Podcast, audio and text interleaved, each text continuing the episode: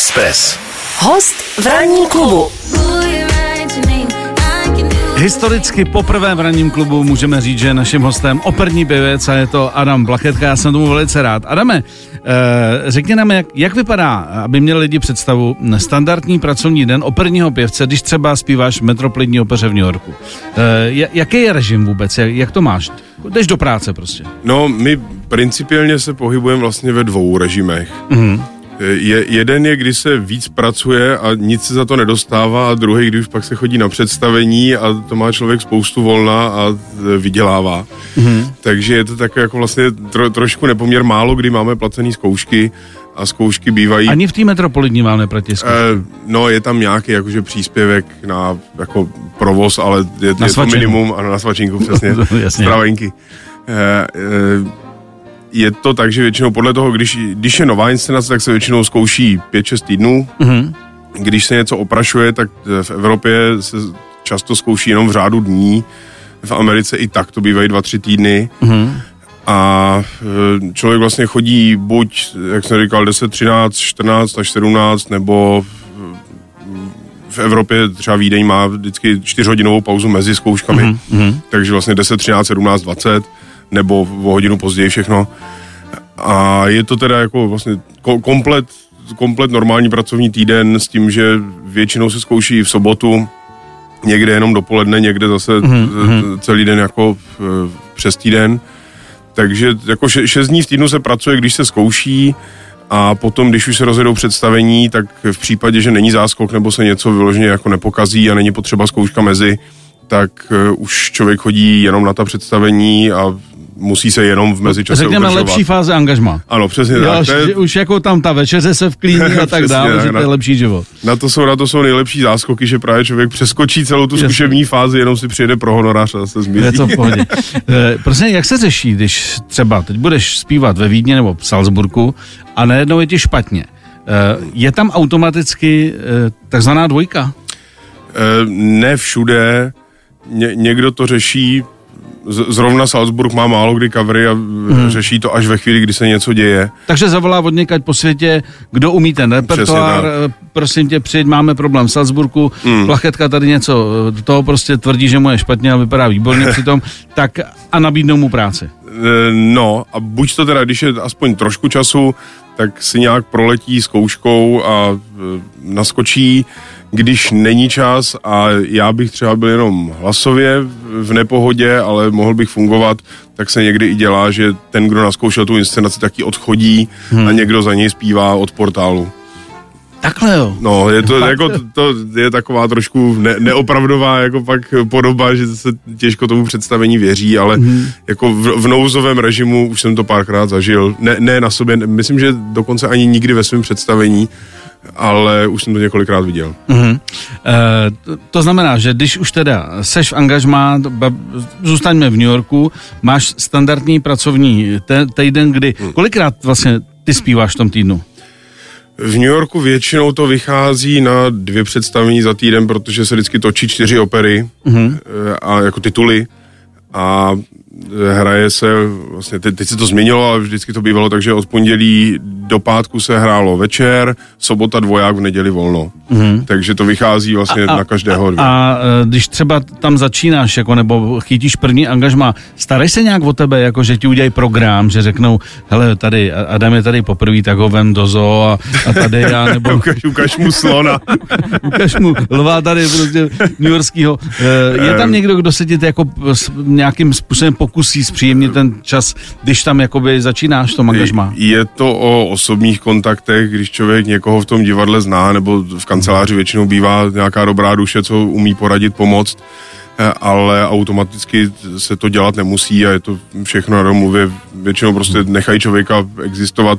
Když jede někam nově, tak buď to teda někdo z divadla, nebo moje agentura může pomoct s bydlením. Hmm. To, to mě taky zajímalo, tam, jak to vůbec se, funguje, no. Jako když tam přijedeš a oni řeknou, první dva dny máte hotel a zbytek si ne, zaříte. Ani to ne. Ani vlastně, to ne. Když rovno. To ně, někdy na koncerty jako se zařizuje všechno, že člověk přijede a nemusí se o nic starat, ale opera v naprosto většině případů vlastně člověk dostane jenom ten honorář a z toho si musí zařídit i kde bude bydlet, i za co bude bydlet, i jak, jak, tam, jak tam poletí. No. Máš, máš na svůj hlas pojistku? Pojistku nemám. Řešil jsem to, nevím, jestli se mezi tím situace změnila, ale řešil jsem to, když jsem nějak jako končil studia mm. a zjistil jsem, že to je tak nevýhodná záležitost, že jsem usoudil, že je lepší si myslet případně na budoucnost sám, než to cpát pojišťovně, protože mm. to byla jako hodně vysoká pojistka a z toho ta částka mi nepřišla nijak jako zázračná. A hlavně nej, nejhorší je, si myslím, že u toho hlasu se hodně těžko kvalifikuje, co už je pojistná událost a co ne, mm. protože jako může se stát, že vlastně hlas bude v pořádku, jenom teda to už nebude taková forma, aby mě obsazovali v těch nejlepších domech, nebo budu moc jenom mluvit, nebudu moc zpívat, ale jako pořád ten hlas budu mít. Vlastně nevím, myslím si, že je tam hodně prostoru pro to, aby z toho byly problémy, takže jasně. Jsem tak budeš toho stát na pojištění. Vraťte mi ty peníze. Rozumím. Tak jo, Adam Plachetka je naším dnešním hostem. Ranní klub na Expressu.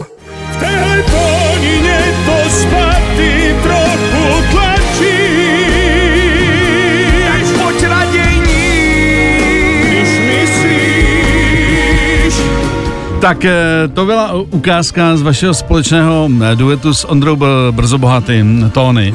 Adame, kolikrát tak jako si řekneš, že je čas vybočit z toho, co děláš standardně a trošku si jakoby ulevit a udělat si nějaký crossover typu tady toho songu, který jste s Ondrou dali dohromady? No, dřív jsem se proti tomu poměrně jasně vymezoval.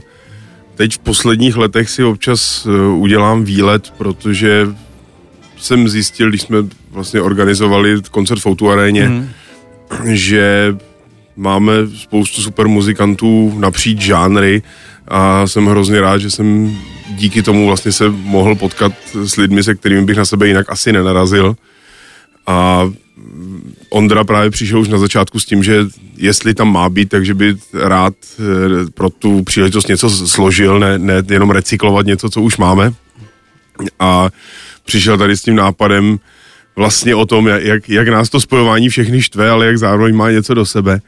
Takže teď, teď jsem tak jako napůl a tím, že ten svět je celý jinak, než byl dva roky zpátky, tak já mám mnohem víc času na, na to trávit nějakou dobu doma a mm. snažím se plnit si ty sny, sny je možná trošku silné slovo, ale plnit si to, na co dřív nebyl čas. Na a, co není čas, jasně. A na co nebyla kapacita, co jsem si říkal, že taky bych si měl dávat pozor, abych se zase úplně neodrodil. Jasně. E, tak, takhle, už božský Luciano Pavarotti e, říkal, že vlastně se snaží těmi velkými koncerty přitáhnout i k opeře lidi, kteří by na ní normálně nešli. Jo, to, to, to, koncerty tří tenorů a tak dále. Myslíš si taky, že tohle to může pomáhat tomu takzvanému vážnému žánru proto, aby to natahlo mladší publikum, aby to nebylo jako takový ten, takový ten standardní, že prostě na, to, na operu chodí tyhle ty lidi a na jinou muziku chodí zase jiný lidi? Je to. Někdo řekne, že to je klišé, já si myslím, že ne úplně, že to otevř, může otevřít obzory někomu, kdo by si prostě netroufnul do opery přijít. Hmm. A já beru jako svoje poslání otevírat lidem obzory v tom smyslu, že ne, nejsme exkluzivní nějaká forma pro horních deset tisíc, nebo jenom pro toho, kdo teda je od malička vychováván nějak. Je to muzika jako každá jiná a neříkám, že se musí líbit všem, ale myslím si, že spoustě lidí se líbí, jenom o tom vlastně nevědí, že málo kdy, když už někoho do toho divadla natáhnu, tak většinou odchází s tím, že to bylo fajn a že chce mm. přijít znova. Mm. Takže, pardon. A co je takový dobrý tip pro začátečníky? Víš, protože no. někdy samozřejmě, když tomu člověk třeba úplně nerozumí nebo netuší a říká si, já bych na tu operu šel, ale na co? Mm. No, za mě super titul, teďka třeba hrajem v Národním divadle Lazebníka Sevelského. To je, je to komedie, re, režie od Majdy Švecové udělaná hezky, tak jako přímočaře pro pobavení. Není tam nic příliš hlubokého, komplikovaného, taky si myslím, že to je jako inscenace pro, pro dnešní dobu, kdy se lidi hlavně chtějí potěšit, pobavit. A la, Lazebník, Figarova svatba, Nápoj lásky, něco takového lehčího, kde, kde jsou melodie, co člověk většinou i zná, aspoň pár. Mm-hmm. Lazebník, to nezačíná zrovna prostě Wagnerem. Asi jo, no. Bo, bohužel Wagner má ještě ten problém, že Wagnera podle mě se člověk může naučit mít rád jenom naživo hmm. a naživo, aby se dělal dobře, tak se většinou jako musí někam vědět, protože u nás ta tradice není, není taková. Jasně. A jako kdo, kdo by si chtěl udělat výlet do Drážďan nebo do Vídně, tak si myslím, že tam jako hezkýho Wagnera najde a mm. já vlastně až ve Vídni jsem se naučil Wagnera poslouchat, protože do té doby jenom z desek mi to přišlo vždycky moc, moc dlouhý o ničem, mm. nebo ne o ničem, ale člověk, na člověka to nepůsobí tak všeobjímajícně, jasně, jako naživo v divadle. A co, co, co bys doporučil třeba dětem? Pepa teďkon má čerstvě miminko, tak kdyby chtěl začít prostě vzdělávat svoje dítě, samozřejmě to je ještě hodně malý, ale až bude větší, to znamená, tam, tam třeba žánrově, co by, co by si vybral jako z, z, z toho operního ranku, aby tak to dítě jako hned neřeklo, ne, tohle v žádném případě. Tak teď třeba ve státní opeře nevím, jestli už běží, nebo jestli bude mít premiéru, to bych kecal, ale teď se někdy finálně připravuje Jeníček a Mařenka, Perníková chaloupka, což je titul, co se hraje často o Vánocích a je pro děti fajn, nebo jestli začínat baletem, tak třeba Louskáček, nebo jasně, ně, ně, něco v tom smyslu. Takže, nevěsta. Takže postupně to jako dávkovat, aby to dítě jo, se nevylekalo. Ne? Je, ono dítě se nevyleká, protože dě, dítě na sebe nechá působit věci a Adélka třeba byla na Prodance, to bylo úplně první, co viděla, když Kačka poprvé zpívala Mařenku v Ostravě. Hmm. A já jsem si ještě extra vzal loži, abych mohl kdykoliv utéct, protože jsme nečekali, že vydrží celý jednání. A to jí bylo, podle mě nebyl ani rok, nebo jí bylo jako rok hmm. a čtvrt. A ona naopak jako strašně si trvala na tom, že tam ještě chce zůstat, ani nemluvila ještě, ale prostě kroutila hlavou, že nikam nebude odcházet, si myslím, že zůstaneme maximálně do pauzy a pak půjdeme domů. Jasně. A ona o každý pauze, ne, ne, ne, že jako nikam neodchází, chce zpátky a dokoukala celou Prodanku, což jsou přes tři hodiny. Takže to jde. No, jako jde, jde to, já si myslím, že ty předsudky vznikají až mnohem později, protože se, se lidi něco učí ve škole nebo ně, něco řekli kamarádi. A je, je to hrozná škoda, protože znám, ne, není jich mnoho tím, že to není mainstream, ale znám prostě teenagery nebo deseti dvanácti letý děti, co do té opery chodí a chtějí chodit a třeba i tam tahají rodiče, který to zrovna tolik nebaví. Yes. Takže já si myslím, že je to, o tom člověk musí mít štěstí na ty první kousky, co poslouchá, protože když chytí špatnou inscenaci nebo něco, co ho tak odradí, to, tak, tak, je tak, tak, tak je to celkem jednorázovka. Ale když do toho člověk tak nějak jako postupně vpluje, ať už třeba před klub mladého diváka, hmm. nebo e, nějak na, má, na Mátkově s rodiči, tak je to, je to hezká věc a je to něco, co si myslím, že v dnešní době je fajn mít e, v životě, protože se člověk tam může zastavit, dá, dá si u toho, to není teď teda typ pro děti, ale dá si u toho pauze skleničku, jasně, může si potom zajít na večeři. Jasně, jasně. Říká náš dnešní host Adam Plachetka. Ranní klub. Klub. Adame, jedna věc, kterou musím tady říct, a to je, že a vlastně je to i jedna z kapitol v knížce, kterou si přines, o který se budeme bavit, je to, že e, smekám před operními e, pěvci a pěvkyněmi i z toho důvodu, že se musí naučit ten repertoár v daném jazyce.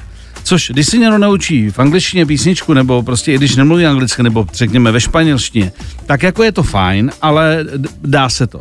Ale vy vlastně musíte obsahnout, je repertoár v němčině, je repertoár v italštině a tak dále. Jak to máš ty? Je pro tebe problém se naučit čistě foneticky třeba tu roli? Nebo prostě chceš vědět přesně, o čem zpíváš, aby, aby to nebylo jenom, že se prostě nabifluješ ten, ten repertoár a pak to vlastně zpíváš po operních domech po celém světě? No, já bych řekl, že vlastně to... to... že je potřeba vědět, o čem se zpívá a ten jazyk znát i jako nějak zevnitř, platí podle mě i o tom, když se někdo naučí písničku v angličtině, že taky jako bude okamžitě znát, i když to bude jenom jakákoliv popin, jakýkoliv žánr. Ale jsou to čtyři minuty. No jasně, jo. No. Po, potud ano. Váš to jsou čtyři hodiny. no, já, já si myslím, že ro, role mívá tak jako větší role mezi tři čtvrtě hodinou, hodinou a čtvrt, třeba řekněme čistého mm. času na, na, na zaspívání při tom večeru. E, jazyky určitě jsou důležitá část naší profese a vždycky je znát, jestli se někdo něco naučí, vyloženě jenom jako básničku, o tom ani nemluvím, ale jestli se něco naučí hodně dobře, třeba i s koučem, mm. ale ten jazyk neovládá, tak jako většinou dřív nebo později to jako slyšet je, prosákne mm. to. Takže já se snažím pohybovat jenom v jazycích, kterými nějak vládnu. nejstrašnější asi zatím, co jsem absolvoval, i když mi to nepřišlo, že by to bylo tak jako obtížná záležitost, bylo, když jsem dělal Sibeliovy písně ve švédštině.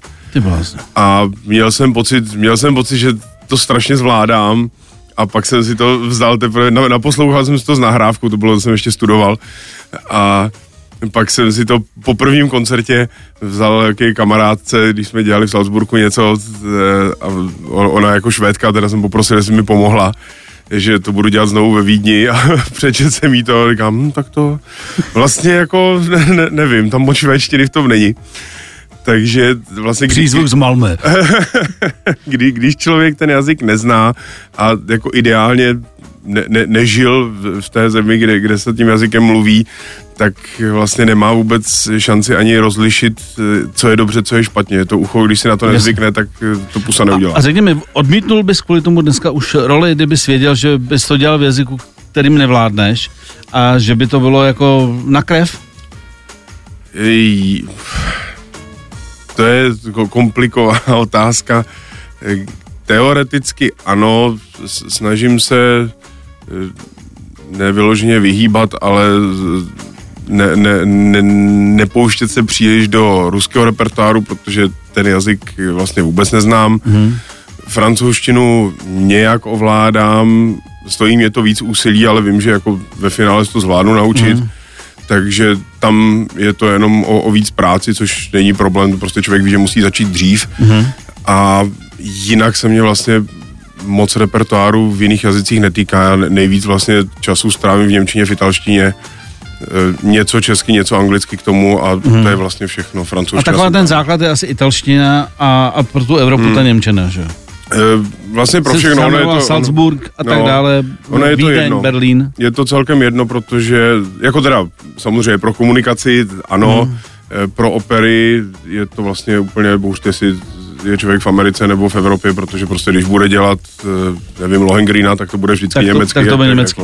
Ty jsi tady už použil výraz coach, to znamená, když vy se učíte tu roli, tak je ti přidělen, ať seš prostě metropolitní v New Yorku, nebo seš ve Vídni, nebo v Salzburku, tak ti přidělej prostě nějakého kouče hlasovýho, který, nebo jazykovýho, který vlastně jako dbá na to, aby ta výslovnost byla, řekněme, aspoň jakoby hmm. standardní. Je to divadlo od divadla jinak, někdo vyloženě tam má člověka navíc na zkouškách, co kontroluje všechny. Někdo má třeba jenom klavíristu, který je rodilý mluvčí, hmm. který zase to koriguje, ale ta příprava jako taková je na nás, takže já naopak si musím na každý ten jazyk sehnat vždycky kouče a projít si to, i když to je jazyk, kterým vládnu, tak většinou se snažím si aspoň pár korepetic dát s někým, kdo je rodilý mluvčí, hmm.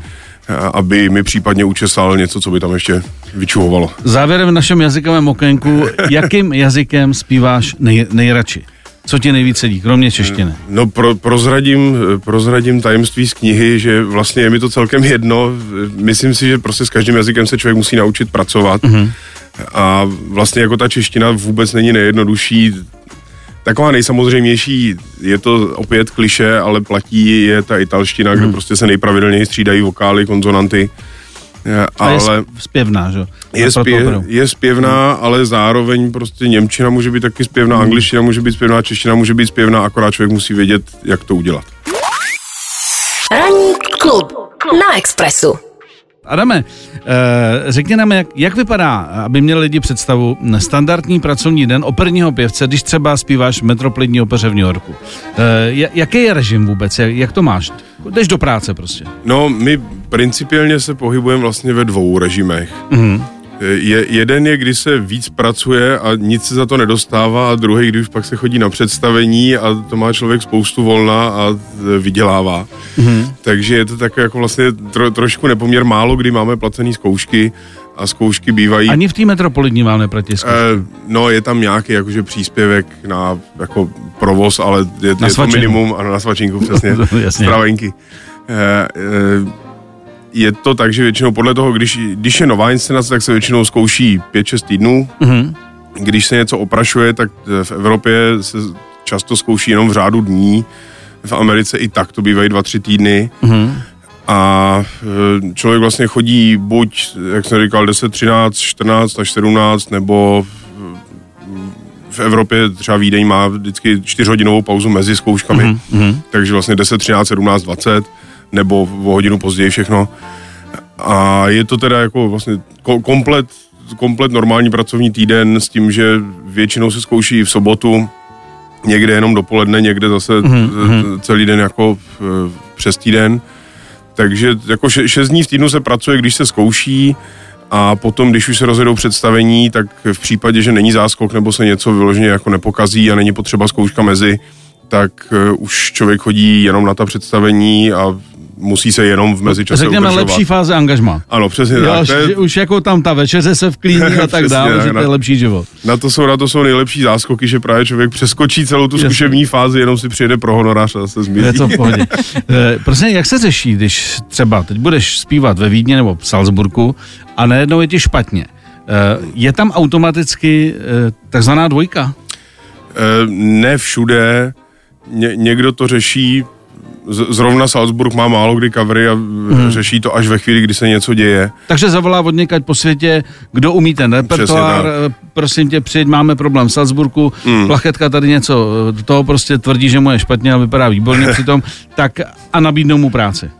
No a buď to teda, když je aspoň trošku času, tak si nějak proletí zkouškou a naskočí. Když není čas a já bych třeba byl jenom hlasově v nepohodě, ale mohl bych fungovat, tak se někdy i dělá, že ten, kdo naskoušel tu inscenaci, tak ji odchodí hmm. a někdo za něj zpívá od portálu. Takhle jo. No, je to, jako, to je taková trošku ne, neopravdová jako pak podoba, že se těžko tomu představení věří, ale hmm. jako v, v nouzovém režimu už jsem to párkrát zažil. Ne, ne na sobě, myslím, že dokonce ani nikdy ve svém představení, ale už jsem to několikrát viděl. Uh-huh. E, to, to znamená, že když už teda seš v angažmá, zůstaňme v New Yorku, máš standardní pracovní te, týden, kdy... Kolikrát vlastně ty zpíváš v tom týdnu? V New Yorku většinou to vychází na dvě představení za týden, protože se vždycky točí čtyři opery uh-huh. a jako tituly a hraje se, vlastně teď, teď se to změnilo, ale vždycky to bývalo, takže od pondělí do pátku se hrálo večer, sobota dvoják, v neděli volno. Mm-hmm. Takže to vychází vlastně a, na každého dvě. A, a, a když třeba tam začínáš, jako, nebo chytíš první angažmá, staráš se nějak o tebe, jako, že ti udělají program, že řeknou, hele, tady, Adam je tady poprvý, tak ho vem do zoo a, a tady já, nebo... ukaž, ukaž mu slona. Ukaž mu lva tady, prostě newyorskýho. Je tam někdo, kdo se ti jako nějakým způsobem pokusí zpříjemnit ten čas, když tam jakoby začínáš to angažmá? Je to o osobních kontaktech, když člověk někoho v tom divadle zná, nebo v kanceláři většinou bývá nějaká dobrá duše, co umí poradit, pomoct, ale automaticky se to dělat nemusí a je to všechno na domluvě. Většinou prostě nechají člověka existovat. Když jede někam nově, tak buď to teda někdo z divadla, nebo moje agentura může pomoct s bydlením. Hmm. To, to mě taky zajímalo, tam, jak to vůbec se, funguje, no. Jako když tam přijedeš a oni řeknou, první dva dny máte hotel a zbytek si ne, zaříte. Ani to ne. Ani vlastně, to ne. Když to ně, někdy na koncerty jako se zařizuje všechno, že člověk přijede a nemusí se o nic starat, ale opera v naprosto většině případů vlastně člověk dostane jenom ten honorář a z toho si musí zařídit i kde bude bydlet, i za všechno. Co bude bydlet, i jak, jak, tam, jak tam poletí. No. Máš, uh, máš na svůj hlas pojistku? Pojistku nemám. Řešil jsem to, nevím, jestli se mezi tím situace změnila, ale řešil jsem to, když jsem nějak jako končil studia mm.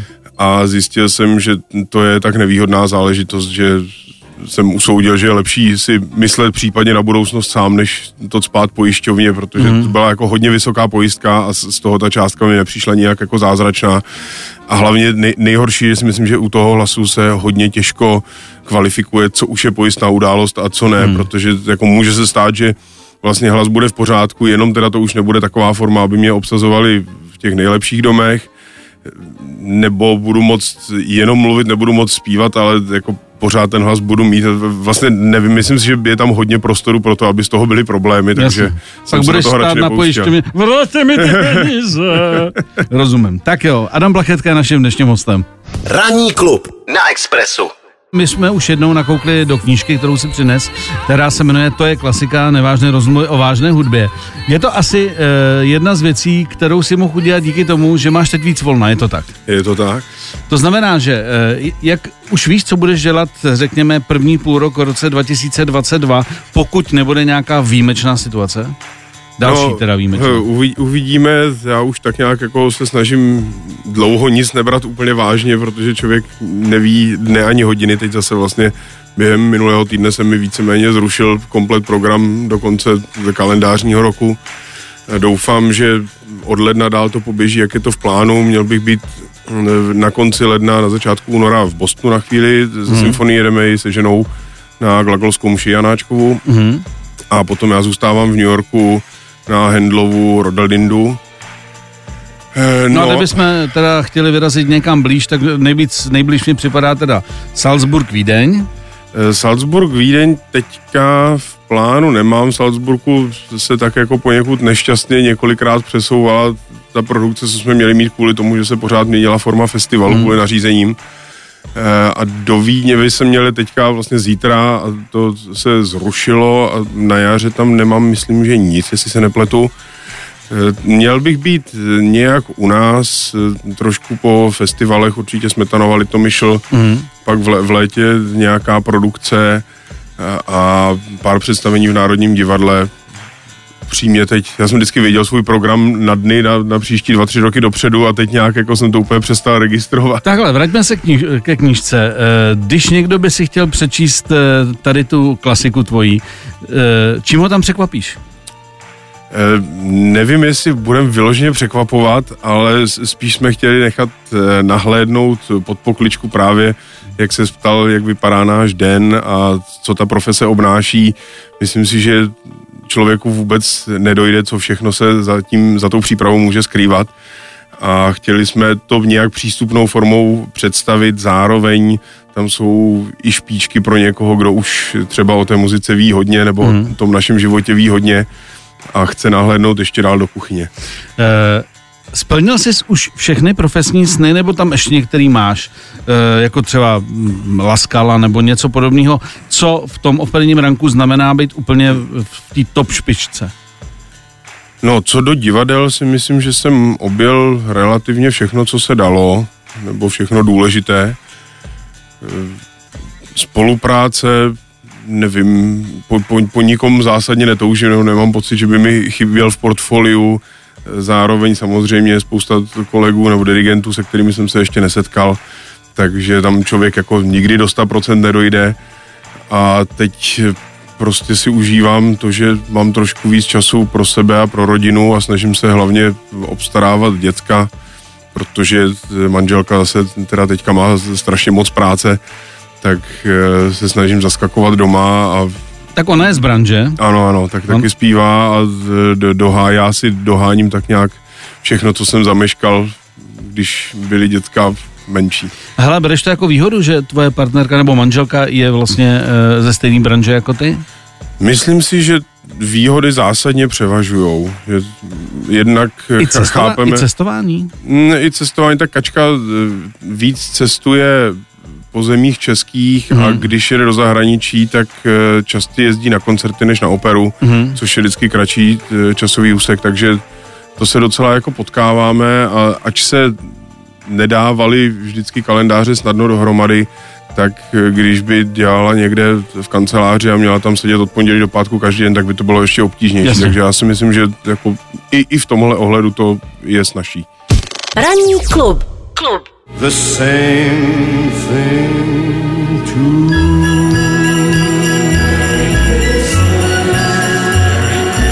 Tak trošku i pro našeho dnešního hosta Adama Plachetku tady zaspíval Frank Sinatra. Tak Adame, my jdeme do finále rozhovoru. V každém případě jsem hrozně rád, že jsme si tady o tom mohli na Expressu trošku popovídat, protože bychom asi vydrželi další hodinu. Zbytek se lidi dozví z knížky. Mám takovou závěrečnou prosbu na tebe, protože už se blíží desátá hodina. Jestli by si speciálně pro posluchače Expressu nezaspíval Expres F M. Jestli by si prostě nedokázal to ze sebe dostat uh, před desátou. No, člověče, já tohle hrozně nemám rád, teda upřímně, protože jednak nejsem rozespívaný, jednak Dobře. by to stejně nevyznělo. Já mo- moc rád popřeju Expressu F M a jeho posluchačům hezký advent a klidné a pohodové svátky. ale raději formou mluvenou. Dobře, já jsem to trošku čekal, ale musel jsem to zkusit, jestli to prostě nakonec, že tě nezlovím. Tak aspoň mám cíl pro příště, že příště to prostě trošku možná připravíme, aby to bylo, aby to bylo prostě víc profi i aby ses na to cítil dobře.